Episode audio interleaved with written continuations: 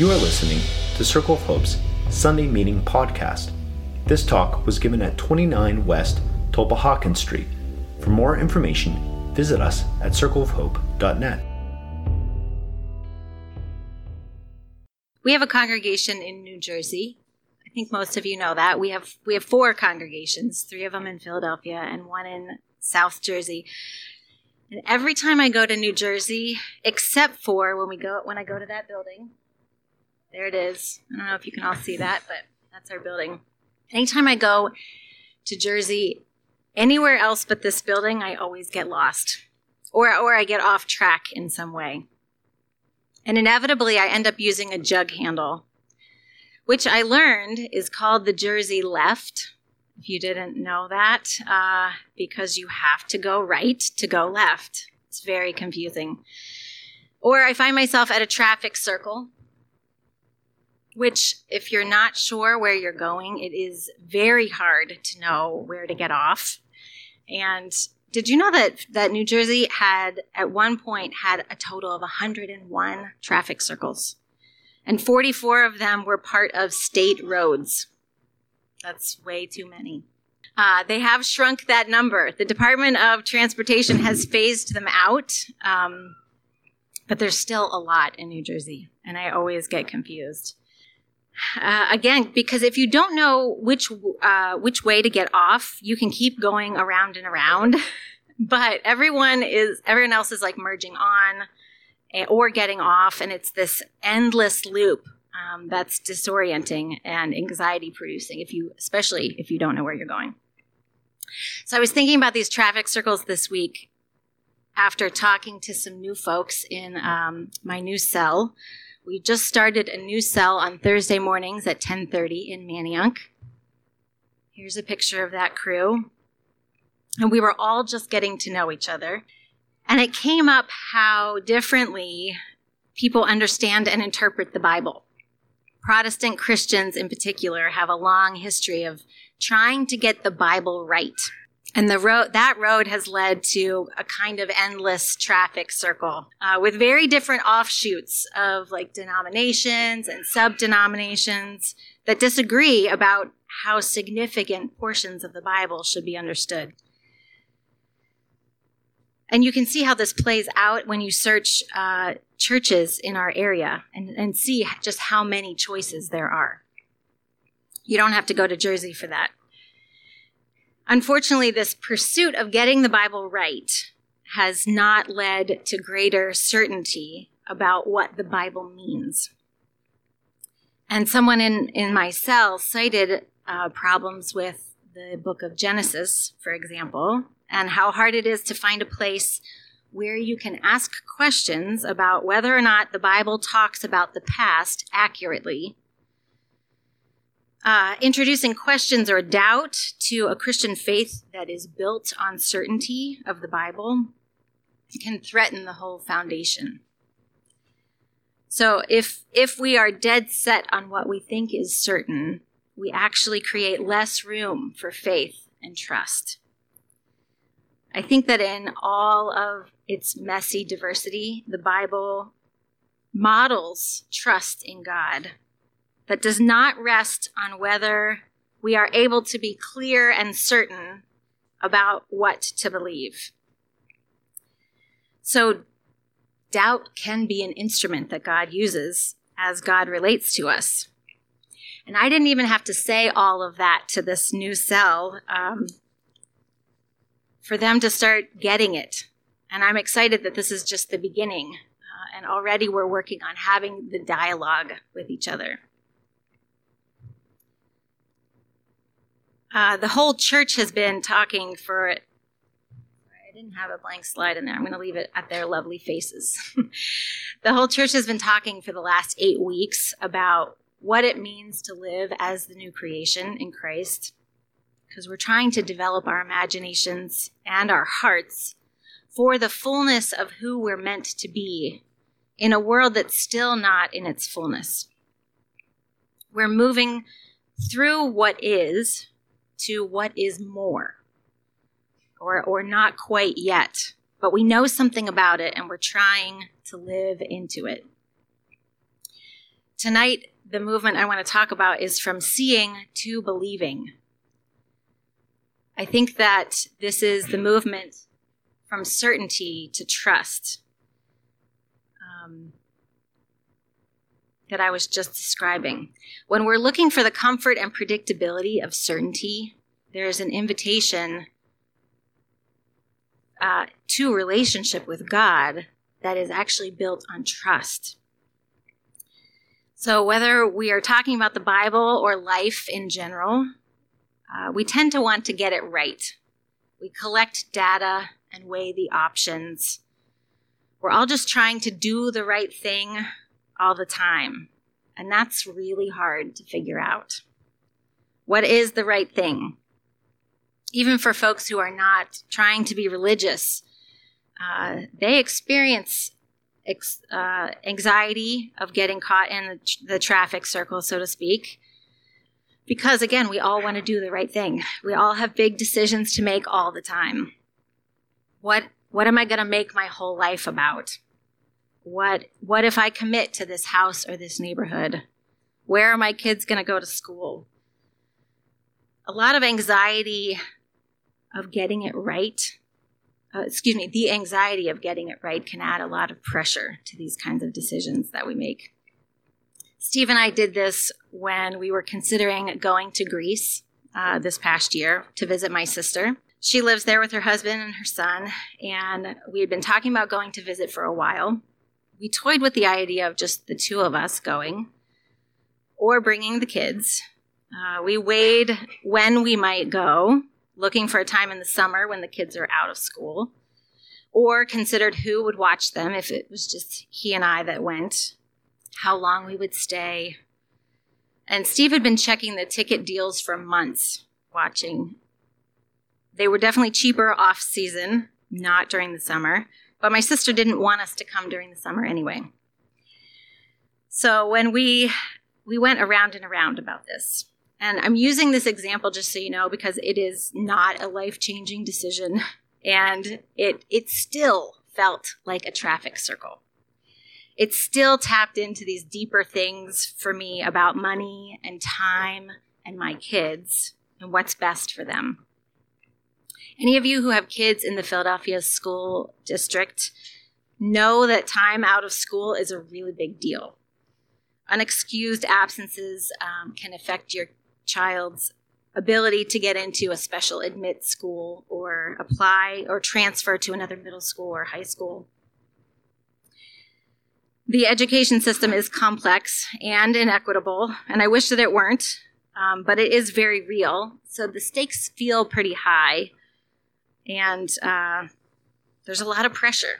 I talked to a bunch of parents even this past week about the pressure they're feeling in the school system. So the night that Steve and I found the tickets, uh, they were buy one, get one free. That felt like confirmation.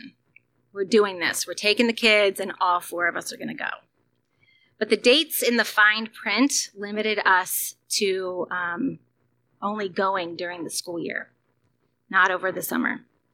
So I scoured the student handbook for the details about the attendance policy and what qualifies for excused absences. I talked to other parents who had taken trips uh, to see how they figured it out. Uh, could this be considered an educational trip? I talked to the school guidance counselor and the principal, who unequivocally said, no, this would be an unexcused absence. I asked around about um, what years your school record Uh, what, what years they use, other schools use when they're looking at your transcripts or whatever, to ch- when you're applying for your student to go to a different school. I was trying to figure it out from any angle I could. I was worried about making this decision uh, that it would limit our options in the future. In the end, I only really felt peace when we committed to the idea and we bought the tickets. After we bought them, my anxiety dropped and I started to imagine what was ahead. Making the commitment to doing it was what I needed to do to get out of that loop. And that simple example, um, it's a simple example, but you could probably all think of a time that you were caught up or anxious about making the right decision yourself. And it's easy on the other side of that anxiety to be, um, for me, to be snorkeling in the Aegean Sea with my family, to cast off any of that doubt or fear. I watched my kids uh, soak up the experience and try new things and ask questions about their surroundings in a way that I did not have to worry about their education. I could see them being the kind of people that I want them to be as learners in the world. But it's hard to believe before we get to see the result, or without the certainty of the result that we want to see. There's often a disconnect between how we think the trip should go or life should work and how it actually turns out. What happens when we think we should, what should work out doesn't work.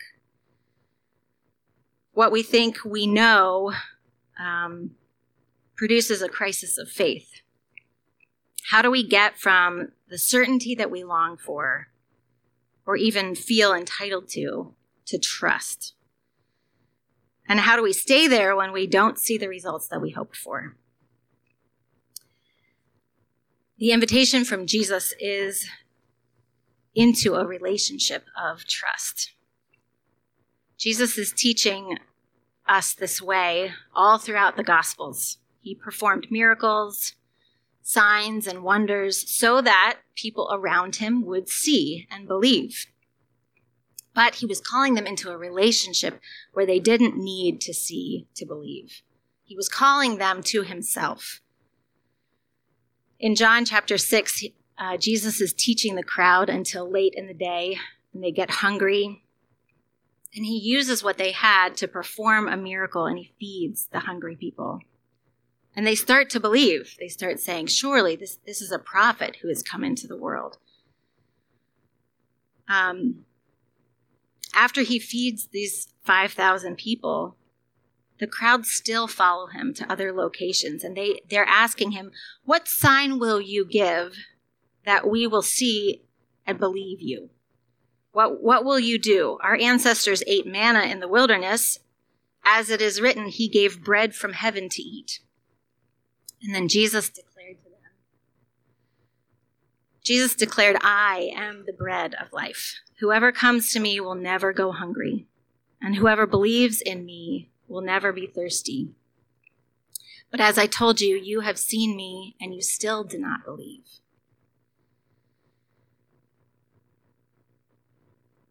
They go on in verse, uh, they also ask Jesus, what must we do to do the work that God requires? And Jesus answers, the work of God is this, to believe in the one he has sent. How do we get to this belief without seeing? When sometimes we see, sometimes we don't see. How do we hold on to our faith when we don't feel like the new creation, or the world doesn't look like it? When we're asking with the crowds in chapter six of John, what must we do to do the works that God requires? Jesus says to us, the work of God is this, believe in the God, in the one that God has sent.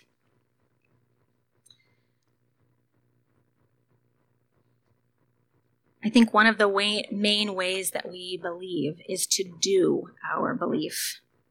We can only do it for moments, sometimes at first, but those moments are like the new sort of life that starts spreading throughout our whole system. God is working out the new creation in us as we do our belief, as we act on it.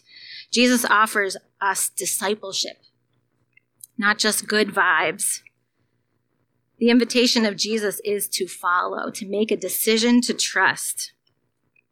And a faith built on trust, on a relationship with Jesus, is an embodied one. Living as the new creation is beyond the churn of anxiety. It's a doing in trust. We learn who God is by doing God's stuff, by enacting it. Instead of worrying about doing the right thing all the time or making the right decision, the invitation is to do our trust. For anyone who is in Christ, the old is gone. The new is here. because we have this relationship with Jesus, that relationship is him giving himself to us. I am the bread of life. You have me. With me, you will never hunger or thirst again. This is about trust in a living relationship with God who feeds us and sustains us with his very self in Christ. So when things don't go the way they should, which I can also say has been the experience of my kids in the public school system, the invitation from Jesus is to come to him, to trust, to feed on what he's offering me as a parent when I'm anxious and worried and circling around and around about what the right thing to do is. How could I have certainty about that anyway? As if I, I everything I do or don't do for my kids will save them. I can't do that. Jesus is going to have to save them. I can't possibly make all the right decisions for my kids so that the outcome could be the best. The world doesn't even work that way. I'm not counting on, I am, excuse me, I am counting on the new creation where Jesus will save my kids. And this brings us back to the passage that we've been in for the last eight weeks. This is um, Second Corinthians five, sixteen through twenty-one. When we live in trust as the new creation, we are Christ's ambassadors. We become in him the righteousness of God. That's very different than getting it right. It's not of our own power or control or certainty. It is the power of God who reconciled us to himself through Christ. That is good news. That's, that sends the message of what a reconciled life with God in Christ looks like. So I want to give you a few examples in closing. Rather than relying on absolute either-or thinking, a trusting faith understands that trusting God is a process and it takes time and practice. The journey doesn't necessarily follow a linear progression. And the unpredictable nature of life is an encounter with God. And, and a move ultimately toward God, trusting that God is involved in that process. Rather than dividing ourselves up by focusing on things like denominations and doctrinal convictions and side of the aisle and getting it right, a trust-centered faith will see the world humbly, with open and vulnerable eyes, and ourselves as members and participants rather than masters of control, of certainty. We will see our unfathomable cosmos and the people in our cosmic neighborhood as God's creation, not objects for manipulation. Rather than being quick to settle on final answers to hard questions, a trust-centered faith will find time to formulate wise questions that respect the mystery of God and call upon God for the courage to sit in those questions for as long as necessary before seeking a way forward. Rather than the acquisition of knowledge to support and defend the faith, a trust-centered faith values and honors the wise, those who through experience and mature spiritual habits have earned the right to lead and are given a central role in nurturing the faith of others, like our cell leaders among us. Rather than defining faithfulness as absolute conformity to authority, a trust-centered faith will value in others the search for true human authenticity. That may take them away from the familiar boundaries of their faith, while trusting that God to be a part of that process in themselves and others, even in those closest to us. The Bible doesn't actually give us certainty, the, the certainty that for which we long. It leads us to work out a relationship of trust. Our community is formed to resist doctrinal certainty that will close out the space needed to work out that relationship and trust with the living God. We try to create a container and an environment of love where trust and faith can flourish. We're trying to create a space where the dialogue of love holds us together, not the right ideas and certainty about them. So when your anxiety stirs up and you find yourself spinning around and around that traffic circle, find someone to talk to in this community. Keep showing up to do your trust, to work out the doing of your belief, even when you aren't sure if you have it. And when you're looking to see all the things that you can be certain about, hear the invitation from Jesus to move into trust. He has given us himself and his body, this community, to sustain your faith and to feed you beyond what you can see right now. Thanks for listening to Circle of Hope's Sunday Meeting Podcast. If you want to talk about it or get connected to a cell, you can find one under our Connect dropdown at circle of hope dot net.